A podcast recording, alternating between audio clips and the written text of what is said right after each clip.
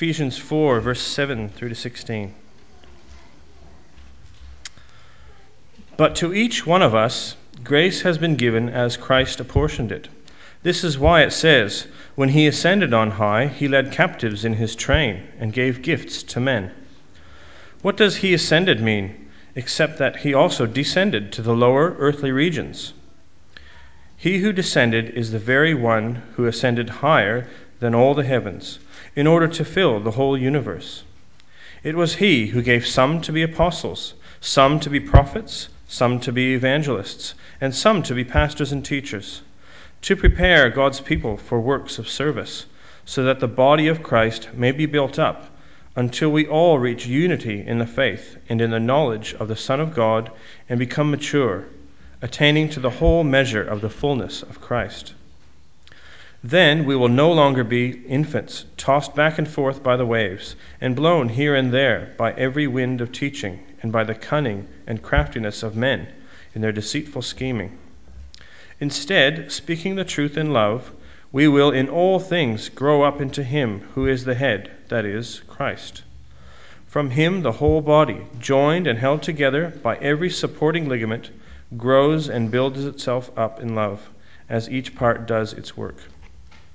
Xavier was two weeks early, so when he was born, he was kind of not only wrinkly and squashed like all babies are, but he's also a bit on the small side. But after a week or so, of course, the, the wrinkles and the redness went away, and he's one cute little baby. I think he's the cutest baby I've ever seen, apart from the other three grandsons.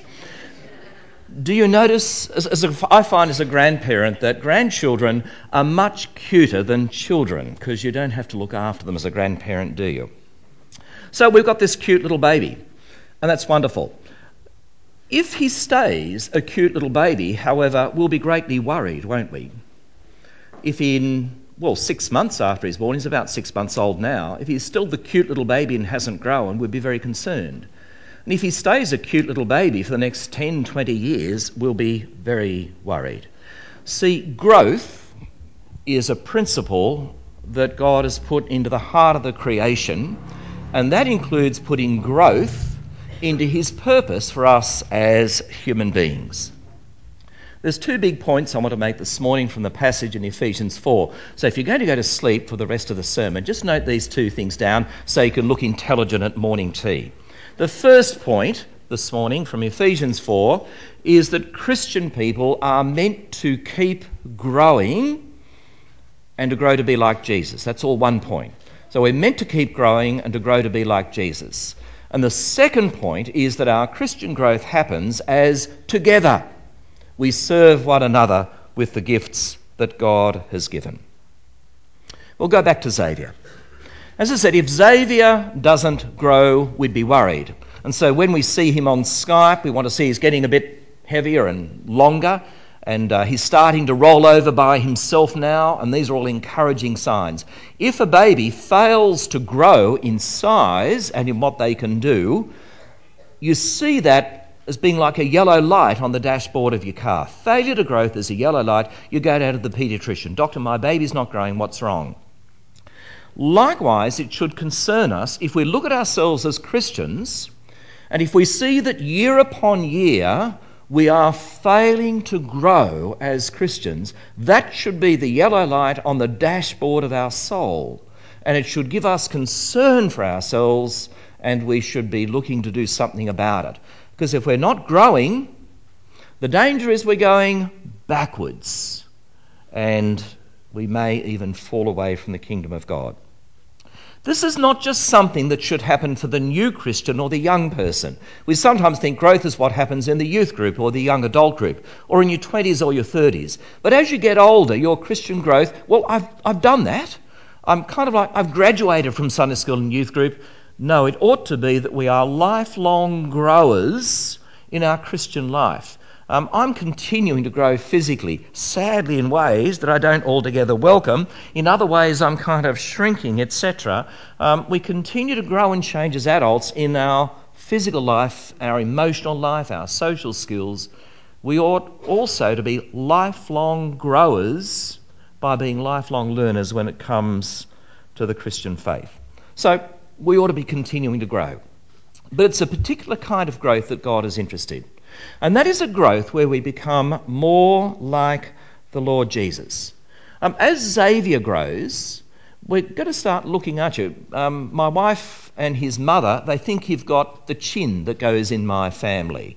Um, I hope he doesn't get the head that goes in my family, and he might have hair like his mother's. And so we look at a child as they grow, and we look to see how the family DNA works out. It's all going to be different in every child, but we expect to see the resemblance to parents and grandparents, don't we? Now, likewise in our Christian growth, our Christian growth ought to be such that we become more like God in the ways that we are meant to be like God. There are some things that are true about God that are true of God and God alone. The big word is the incommunicable attributes. That just means there's things unique about God being God. But there's other things we call the communicable attributes, which is those aspects of God's character we're meant to imitate. The Bible tells us in Genesis 1 that God made us humans in his image or likeness. We are meant to reflect aspects of God's nature, loving one another, telling the truth, having a passion for justice, integrity, a range of qualities like that are just the reflection of God's character. And our Christian growth should be pushing us to be more and more like God.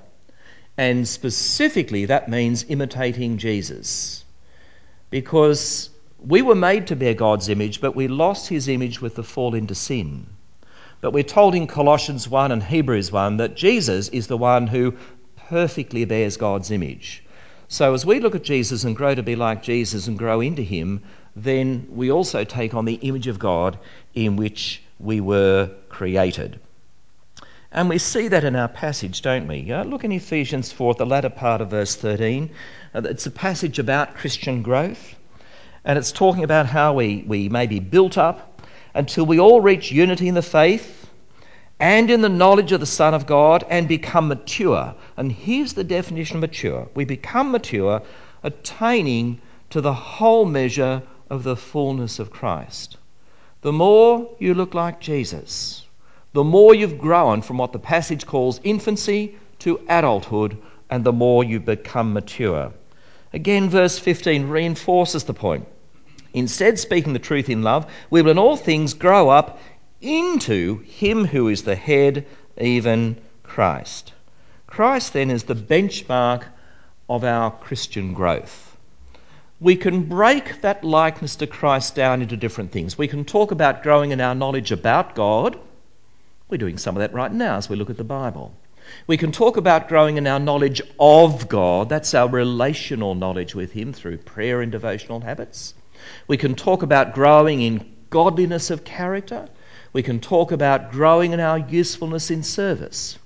One neat little way of summarising that that's being used around the Sydney scene at the moment is to say we grow in character, convictions, and competence. Character is to do with the, the basic bedrock of who we are, always the foundation of Christian growth. We grow in Christ likeness of character. How are you going with that?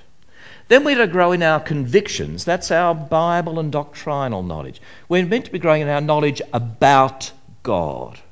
Convictions. And then finally, growth in competence. So, character, convictions, competence. Competence is growing in our availability and our ability to serve Christ as we use the talents He's given us.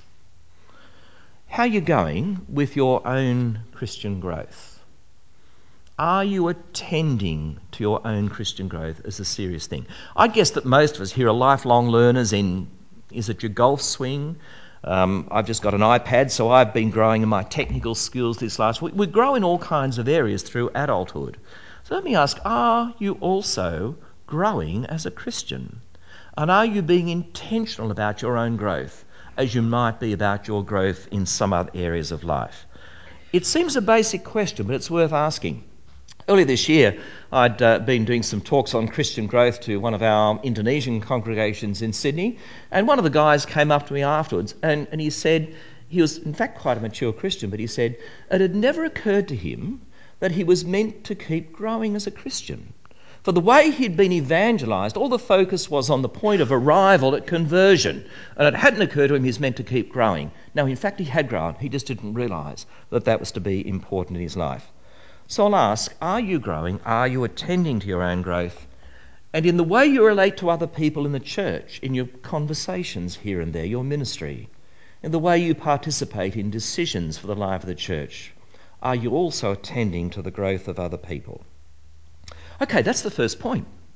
We're meant to grow and to grow to be like Jesus in character, in convictions, and in competence. Well, how does all this happen? Let's go back to my grandson Xavier. Um, Xavier is getting the best possible food as a newborn his mother's milk. A baby grows by eating. If a baby is not eating, a baby doesn't grow. Cause and effect. And it's exactly the same in our Christian growth. We grow by taking in the right nutrients, and they are found in the scriptures. Um, did you notice phrases such like speaking the truth, we will in all things grow up? Or verse 13, until we reach unity in the faith and in the knowledge of the Son of God and become mature. So, even in our passage here, we're being told that the way we grow as Christians is by taking in the right food, and that food is the knowledge of God that we find in the Bible. A newborn baby has milk. 1 Peter chapter 2 talks to us about what it calls the pure spiritual milk that we find in the Bible. This is the basic teachings, telling people that they need to come to faith in Jesus, that they can come to faith in Jesus, and telling them how to do it. That's the kind of Christianity 101 pure spiritual milk. And a new baby needs milk. Um, my son likes to cook, and he likes to cook meat, but there's no point in him cooking meat for his son Xavier, because Xavier can't take it in for a while yet. Milk is what he needs. The new Christian needs milk. But what happens to a baby who stays on milk and nothing else? For a start, the baby's very hungry, aren't they? Because they can't get enough. Second, the baby's not going to grow well. And so, our next oldest grandson, um, Mitchell, who's now about 14, 15, 16 months, I should know. He's about 16 months. Um, he's into avocado and olives as a 16 month old. He's just, that's just kind of what they eat in their family. And he'll get on to, you know, his dad's barbecue stuff in time milk for babies, meat for grown ups. Same in the Christian life, the pure milk of God's word for the new convert. But then we've got to move on to spiritual solids. And so the Bible talks about pure spiritual milk in 1 Peter 2. But then you come to a passage like that in Hebrews 4, where the writer addresses a group of people. He says, You guys, by now you ought to be teachers in the church. You ought to be running the classes for new believers. You should be leading a small group. Some of you should be preaching and such like. Instead, you're still on a milk diet. And again and again, you've got to be reminded of the basic teachings about faith and repentance. And in effect, the writer of Hebrews says, Grow up. How are you going to do that? Get onto solids. Get onto the solid food or the meat of God's word. And so, if we're going to grow as Christians, the means by which our growth happens is that we take in spiritual food appropriate to our stage of life, and that's what we find in the Bible. Uh, back in Ephesians 4, our passage gives us a little understanding of the dynamic of this growth. There's three sort of levels to it. The first one, of course, happens not by what we do, but by God's provision in Christ. And so in verses 7 and 8, we read there that Christ, in his ascension glory, Christ gave gifts to the church. When he ascended on high, he led captives in his train and gave gifts to men. The background is in John 17. Jesus is telling the disciples he's about to die and leave them. They're crestfallen. What are we going to do without you? And he promises them the gift of the Holy Spirit. But notice the language he uses. He talks about another counselor, another helper, another one who will teach you what I've already taught you. The Holy Spirit was to replace the presence of Jesus. Sure enough, in the book of Acts, we read of first of the ascension of Jesus. Next thing is the gift of the Holy Spirit. And here we're told that the ascended Christ gave gifts, and that includes gifts of Christian service that each one of us is given. So, the first level of how our growth happens is through Christ's provision in the gift of His Spirit. But the next level then is to look at some particular gifts that are mentioned. Look at verse 11.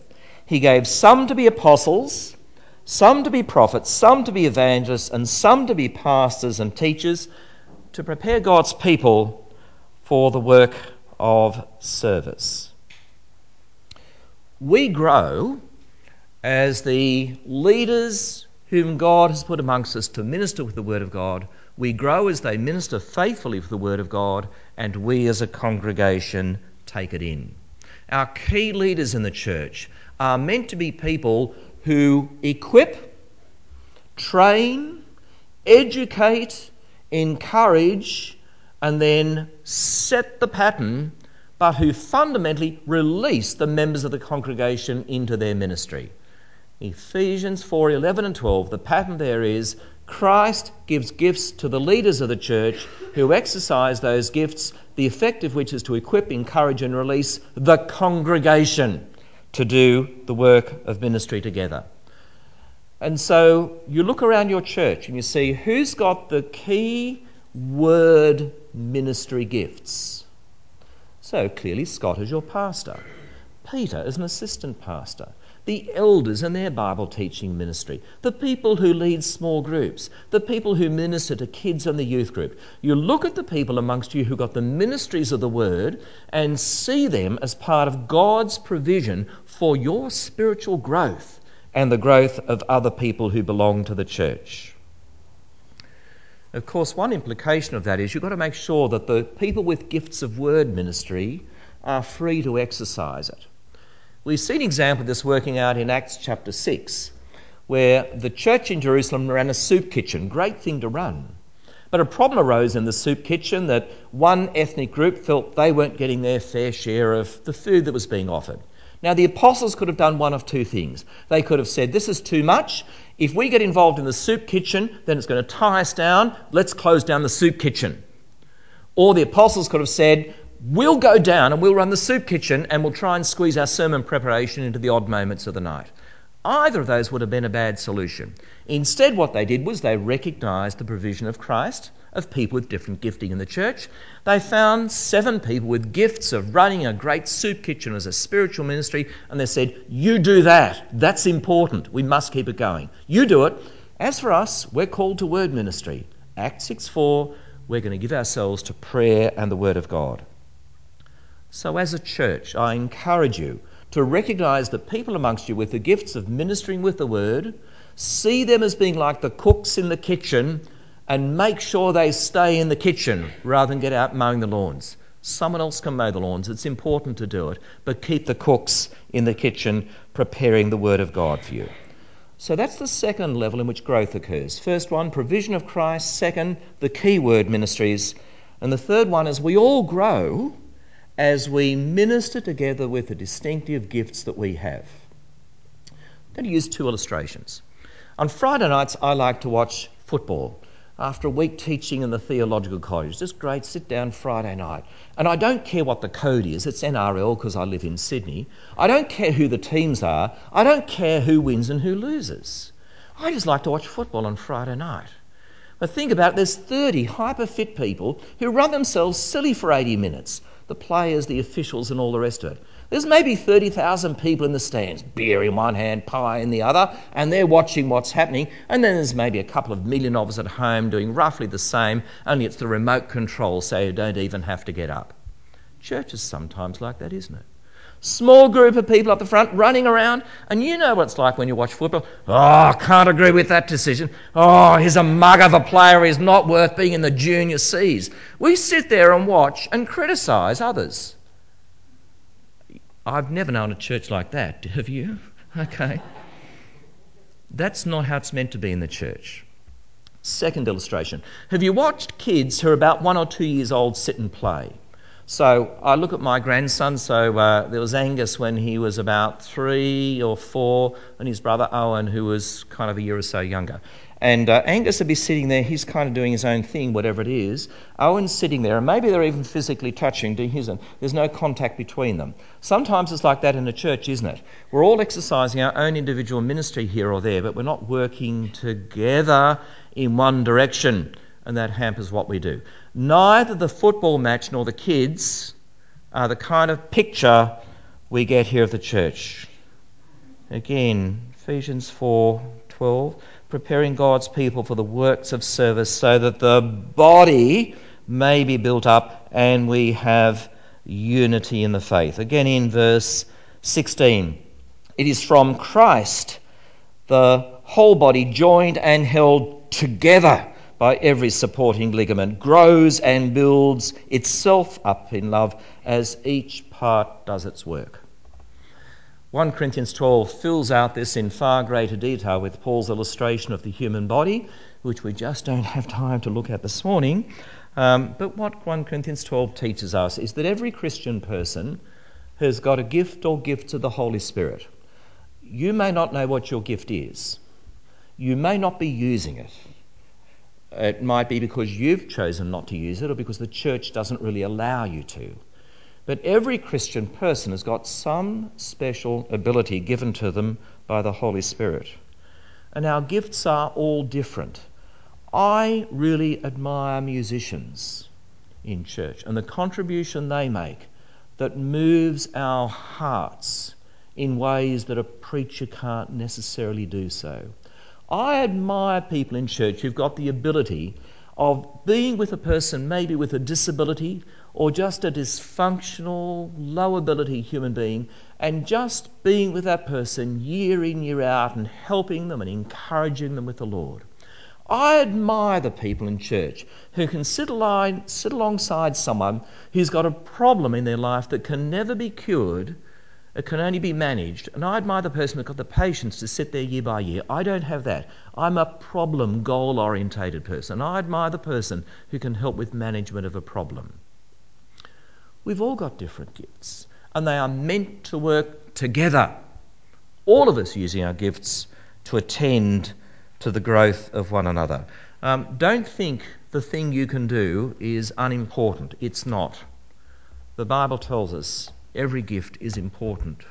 And it's important as it comes together and we combine to do the work of ministry and help one another to grow. So it ought to be normal then in church that the elders can say to every one of us at the church door, What's your gifting and what's your ministry? And every one of us ought to be able to answer. Now, it might be your gifting is a gift of care, and right now it's being exercised by looking after a sick husband at home or looking after mum who's in the nursing home. That's a spiritual ministry and deserves recognition. Or it might be your gift is you're great with young kids.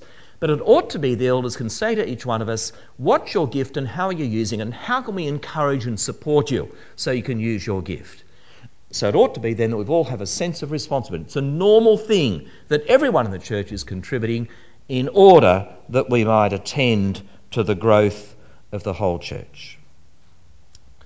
Flip side of that again is that within the church, every one of us has to accept roles of training one another and being trained.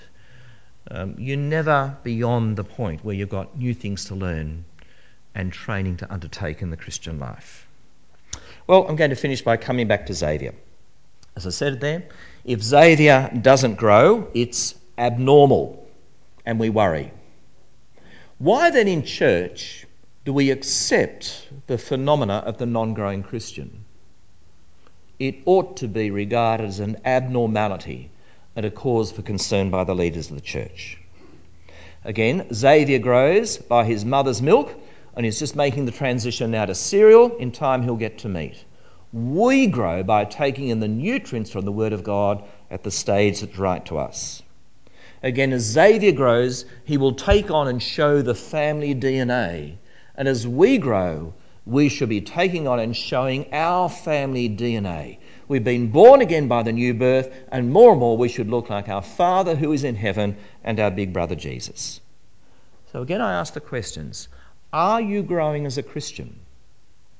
Measure yourself against character, convictions, and competence.